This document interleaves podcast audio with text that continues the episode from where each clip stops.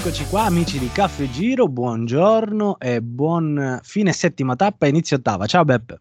Ciao Ste, buongiorno, buon sabato e buon weekend che entra nel vivo, anzi c'è già entrato ieri, e buon caffè dato che ve lo state facendo e gustando sicuramente. Senti qua, senti qua.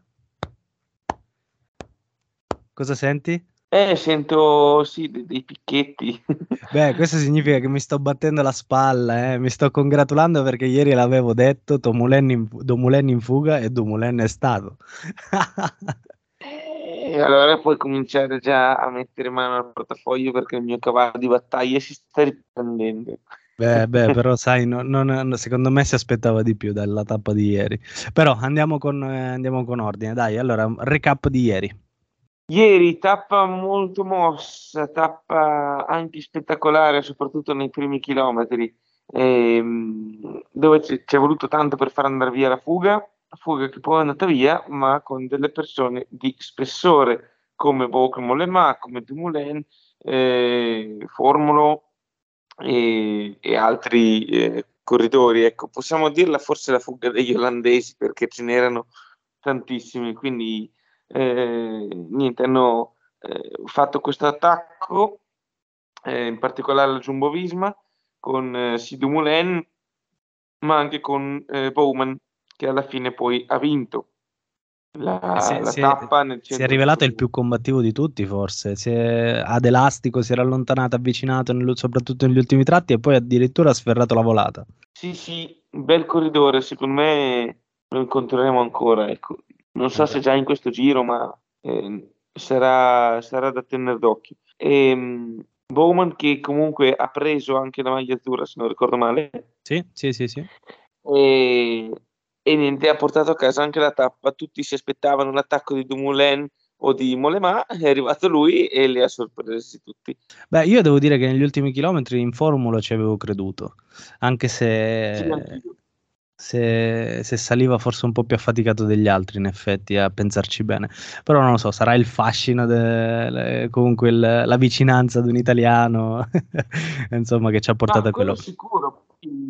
Ha provato per esempio un paio di volte alla Liegi-Bastogne-Liegi sulla Côte San Nicolà, che non era troppo diversa dalla salita che c'era ieri a Potenza, quindi sì. Ci poteva stare, e poi certo un italiano fa sempre il tifo, quindi va bene, ecco, però sì. Forse come dicevano in telecronaca, che me lo sono un po' appuntato, usa un rapporto duro, cioè esatto. Il fatto di usare un rapporto molto duro probabilmente lo ha faticato, ecco, questo forse sì, forse gli ha appesantito le gambe, o forse no, perché alla fine sì. Cioè in realtà ogni corridore si conosce, ogni corridore sa a che ritmo deve andare, cioè, non credo sia stato un errore di valutazione. Sì, è vero, però forse sono quelle cose che magari per esperienza o perché ascolti magari un po' di più il tuo direttore sportivo, le fai. Certo, e lui potrebbe essere anche quella la variabile, diciamo, ascoltare dalla radio e capire un po' e seguire un po' quei consigli. Senti, esatto, Formolino, se avesse vinto... sarebbe stata una gioia per tutti, vabbè, un terzo posto che comunque non dispiace, ma credo che l'immagine più bella che ci abbia regalato ieri la tappa comunque sia l'esultanza doppia degli olandesi, appunto di Bouwman e Dumoulin, che Dumoulin lanciando la volata è rimasto chiaramente indietro rispetto al traguardo di almeno credo un 100 metri, 150, ma esattamente quando Bouwman si rende conto un po' che ha vinto, alza le braccia, e quindi Dumoulin di specchio fa lo stesso, e veramente lì si respira lo spirito di squadra, di sudore quasi come si dice, collegiale, no? Del team. Sì, sudare per vincere.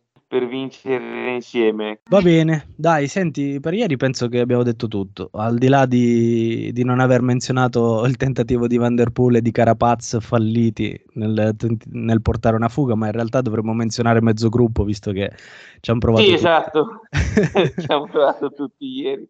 Esatto. Va bene. Senti, poco fa dicevi Liegi-Bastogne-Liegi, no? E la tappa di oggi è un po' una classica del nord trasposta in riva al mare, o sbaglio? Ma non credo sinceramente, perché è più un circuito di spettacolo, quindi Sembra quasi più tipo il Gran Premio di Beck che gira sullo stesso circuito. Siamo a Napoli, nel Golfo di Napoli, col Monte di Procida e con si arrivi a Bacoli. Pianura non se ne parla, o meglio molto poca. È un circuito, quindi ci sarà anche tanto pubblico, mi immagino una grande festa e dello spettacolo che immagino i corridori ci sapranno regalare. Non so darti un favorito, sono sincero, perché mi aspetto di tutto. Io te lo volevo chiedere, visto che non abbiamo fatto i top e flop di ieri, ti volevo chiedere i top e flop di oggi, chi può essere il favorito e chi invece pagherà le conseguenze anche di un tappone che quello che è stato ieri poi. Quindi immagino che comunque questo circuito tra virgolette nervoso metterà in crisi chi ieri ha speso un bel po', eh. Guarda, io i top e flop di oggi te li dico domani. Glisso la domanda così, però se vuoi ti dico quelli di ieri. Vabbè, dai, ci torniamo. No. Hai ragione su quello che dici del percorso, e anche perché qualcuno forse potrebbe tirare a risparmio, perché comunque domani c'è il blockhouse doppio e quindi sai, non è che sia una tappa da scherzare. Senti, provando a immaginare la colazione di oggi, no? Al tavolo delle squadre, che discorsi si fanno solitamente? Secondo me oggi con la prospettiva blockhouse di domani. Secondo me si fa il discorso su chi puntare magari per vincere quella tappa. Ci sarà uno che probabilmente punterà alla vittoria di tappa e invece uno o due che scorteranno il capitano in tutto questo percorso nervoso. Cioè, gli staranno attaccati dalla mattina alla sera perché fuori cadi oppure cade un altro, tu rimani indietro, devi ritornare in gruppo e quindi secondo me succederà questo. Vabbè, top e flop li hai evitati, l'abbiamo capito, ma l'arrivo sarà a Napoli? No, fuga o volata? Gruppo ristretto. Ok, dai, almeno non credo una fuga. Sì, anch'io, per il nervosismo del percorso non penso che si riesca a liberare. Va bene. Senti Beppe, per un po' di cronaca, chiaramente la maglia resta a Lopez. Per quanto ancora? Secondo me fino a domani.